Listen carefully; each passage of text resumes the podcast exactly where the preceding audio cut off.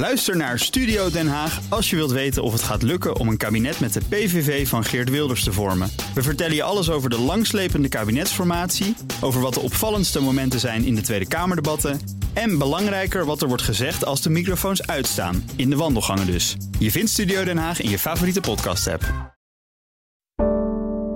Een goedemorgen van het FD. Mijn naam is Roger Cohen en het is dinsdag 21 november.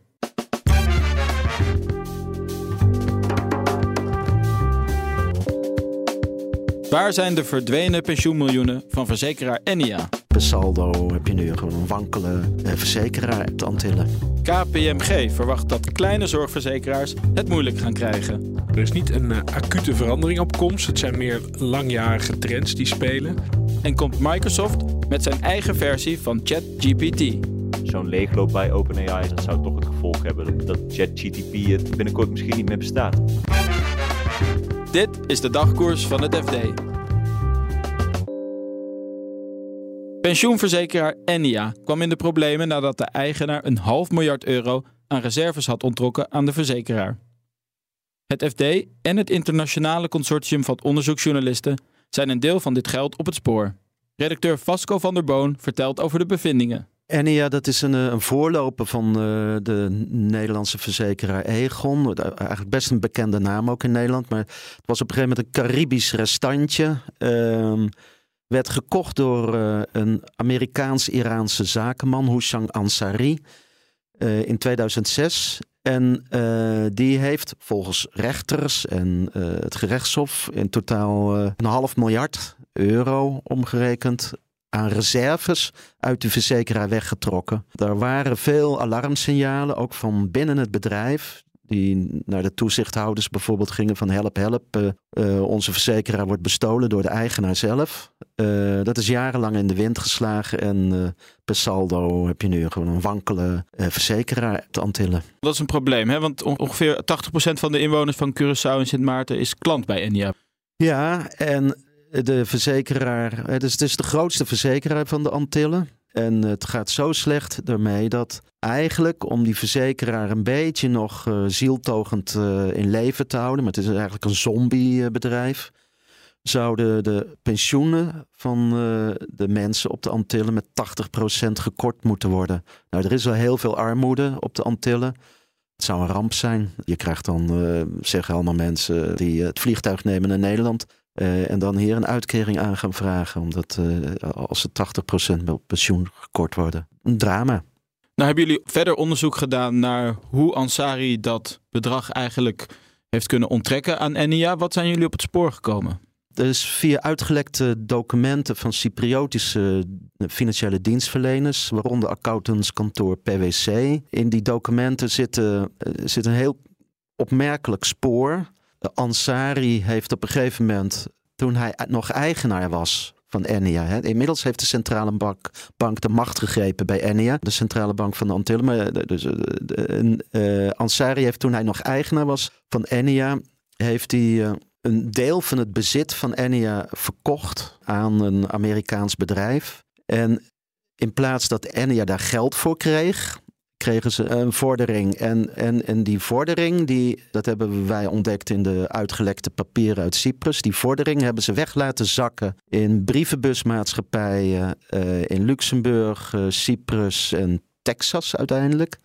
En op een gegeven moment is die vordering van 302 miljoen dollar, dus echt serious money, is in één keer ploef in rook opgegaan en Enia staat met lege handen. Dus daar is 302 miljoen weggespeeld, zou je kunnen zeggen.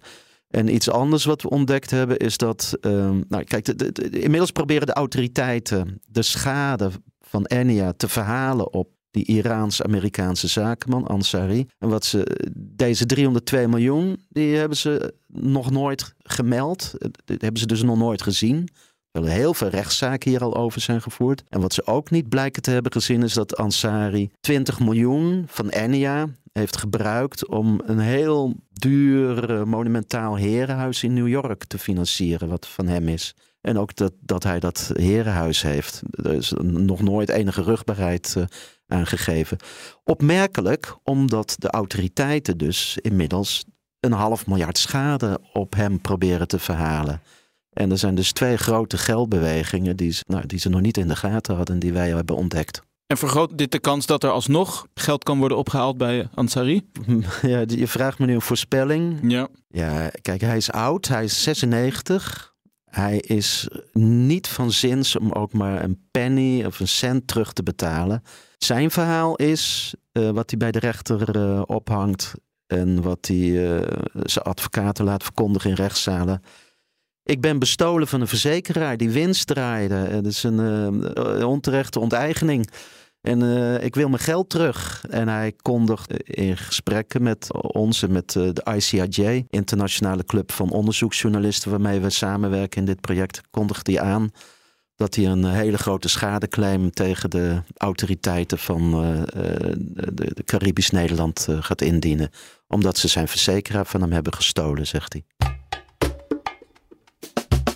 Adviesbureau KPMG verwacht dat kleine zorgverzekeraars het niet zullen overleven. Van de 10 zorgverzekeraars in Nederland zullen er nog maar een paar overblijven. Wat betekent dat voor onze premies? Zorgredacteur Maarten van Pool legt uit waarom KPMG een consolidatieslag verwacht. Ze hebben op basis van openbare gegevens een analyse gemaakt eh, van 9 van de 10 Nederlandse zorgverzekeraars. Eh, van één waren te weinig openbare data beschikbaar. En wat eruit komt is dat de eh, vijf kleinere spelers in die analyse op langere termijn het lastiger gaan krijgen om concurrerend te blijven. Nou, er is niet een eh, acute verandering op komst. Het zijn meer langjarige trends die spelen. Ehm, zo zie je bijvoorbeeld in de cijfers dat de kleinste zorgverzekeraars per verzekerde de meeste kosten maken. Ehm, nou zijn de marges heel dun al heel lang. En zijn de verschillen tussen de zorgverzekeraars ook heel klein in hun prijsstelling. En de verzekerden zijn heel erg gevoelig voor die prijs. Dus voor een paar eurotjes stappen de overstappers al over. Nou, als je dat bij elkaar optelt, eh, dan gaat, ga je op termijn dus, denk KPMG, zien eh, dat die kleintjes eh, minder concurrerend worden. Maar opvallend genoeg doen de kleintjes het de afgelopen jaren juist beter. Hè? Ze hebben, hebben aan marktaandeel gewonnen. Ja, dat klopt. En dat is al best wel een tijd aan de gang. Ze zitten nu op 15% even uit mijn hoofd ongeveer van de markt. Dus dat betekent 85% voor de grote vier. Ehm, waarbij je overigens nog moet bedenken dat zijn dus niet dan 10 merken. Want ze hebben ook nog allerlei verschillende labels en zo. Maar er zijn 10 concerns worden die dan genoemd. Ehm, ja, en dat is inderdaad, eh, dat gaat een beetje de andere kant op lijkt het. Eh, wat daarachter lijkt te zitten eh, volgens KPMG is dat de risicoverevening, dat is even een goed jargonwoord. Dat betekent een systeem dat zorgverzekeraars compenseert voor de verschillen in hun klantenpopulatie. Eh, want je kan je voorstellen dat als je heel veel oude verzekerden hebt, dat die relatief veel zorg gebruiken. Dat is dan relatief duur. Dus daar worden ze voor gecompenseerd. Nou, dat resultaat is nooit helemaal neutraal. En eh, KPMG concludeert dat de, in ieder geval een paar kleinere spelers daar de laatste jaren goed zijn uitgekomen. Eh, ze hebben ook hun marketing goed op orde, eh concludeerde KPMG. Dus dat zouden de redenen kunnen zijn dat die kleintjes op dit moment nog de andere kant op bewegen en juist terrein winnen. Maar op de echt langere termijn gaan ze het niet overleven, is dus de inschatting van KPMG. Eh, verwachten die adviseurs dan ook echt problemen? Of zorgverzekeraars die zullen omvallen? Hoe moeten we dat inschatten? Nou, dat lijkt niet echt aan de orde. Ehm betekent ook niet dat ze allemaal gaan verdwijnen of zo. Dat, eh, dat zegt ook niemand. Maar wat je kan voorstellen is dat al ver voordat eh, een speler daadwerkelijk omvalt, er intern geconcludeerd kan worden dat het zelfstandig verder gaat een moeilijk verhaal wordt. Er zijn, ze hebben verschillende scenario's uitgedacht. Het gaat van samenwerkingen aan de achterkant. Dus al is het maar eh, je IT delen bijvoorbeeld, wat eh, een grote kostenpost is. Je eigen IT in de lucht houden is eh, zeker voor een kleinere speler natuurlijk best wel veel gedoe en ook best wel duur.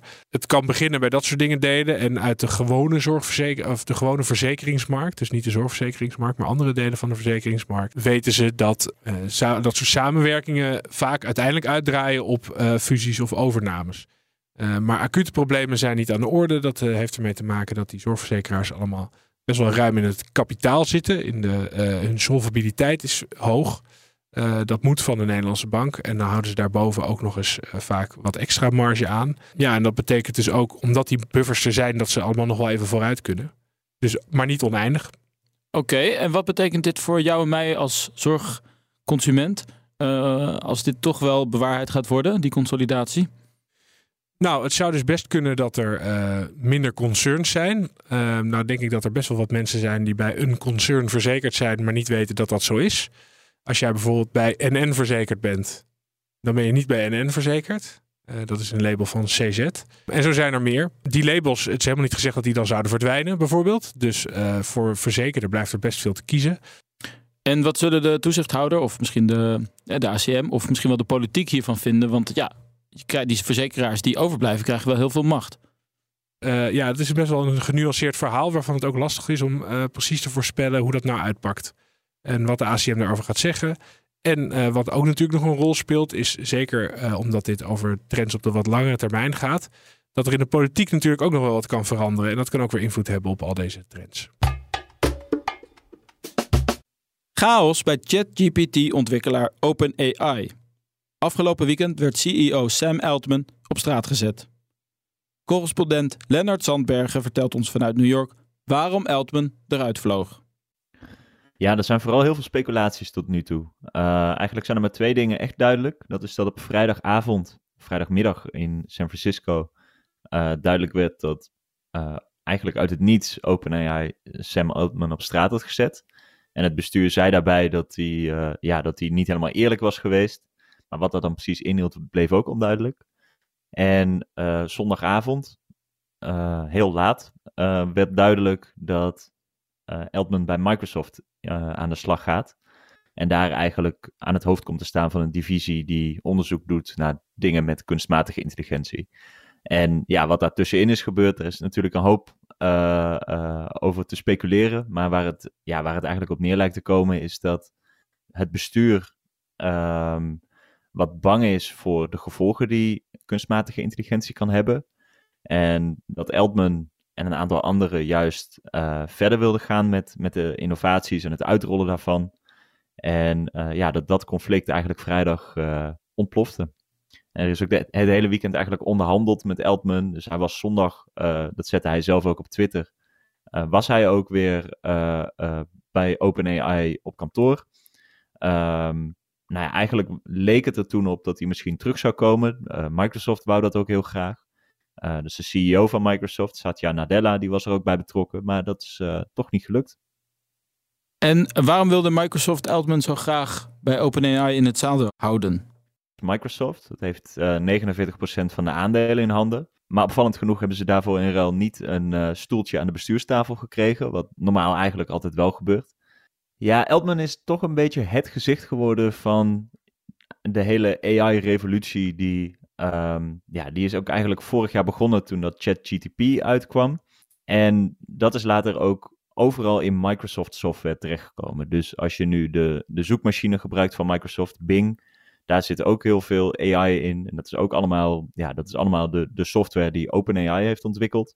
Dus dat laat ook wel zien dat uh, ja, hij werd overal een beetje bijgetrokken bij Microsoft. Zodat Microsoft aan zijn beleggers kon laten zien van kijk ons eens, wij staan helemaal vooraan in deze hele innovatie. En uh, ja, als Eltman dan nu opeens zou verdwijnen, um, dan is ook die investering, Microsoft heeft zeker 11 miljard betaald. Ja, dat is dan ook een stuk minder waard. OpenAI heeft nu wel een nieuwe CEO gevonden. Hè? Dat is Emmett Shear, de voormalige CEO van de game streamingdienst Twitch. Um, wat is de verwachte koers die hij zal varen?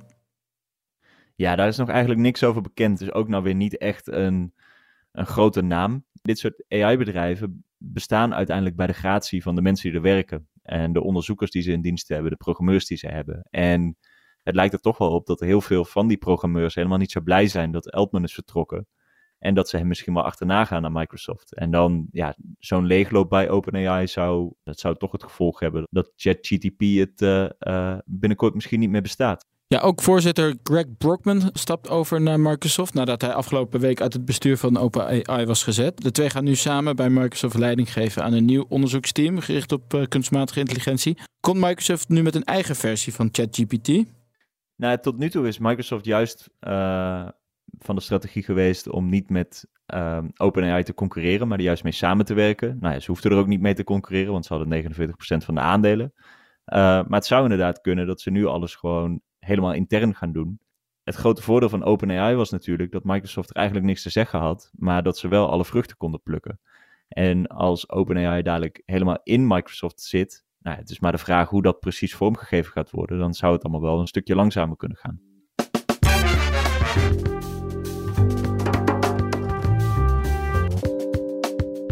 Dit was de dagkoers van het FD.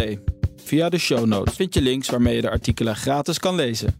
In onze app vind je al het laatste financieel-economische nieuws. En we staan morgen weer voor je klaar. Voor nu, een hele fijne dag en graag tot morgen.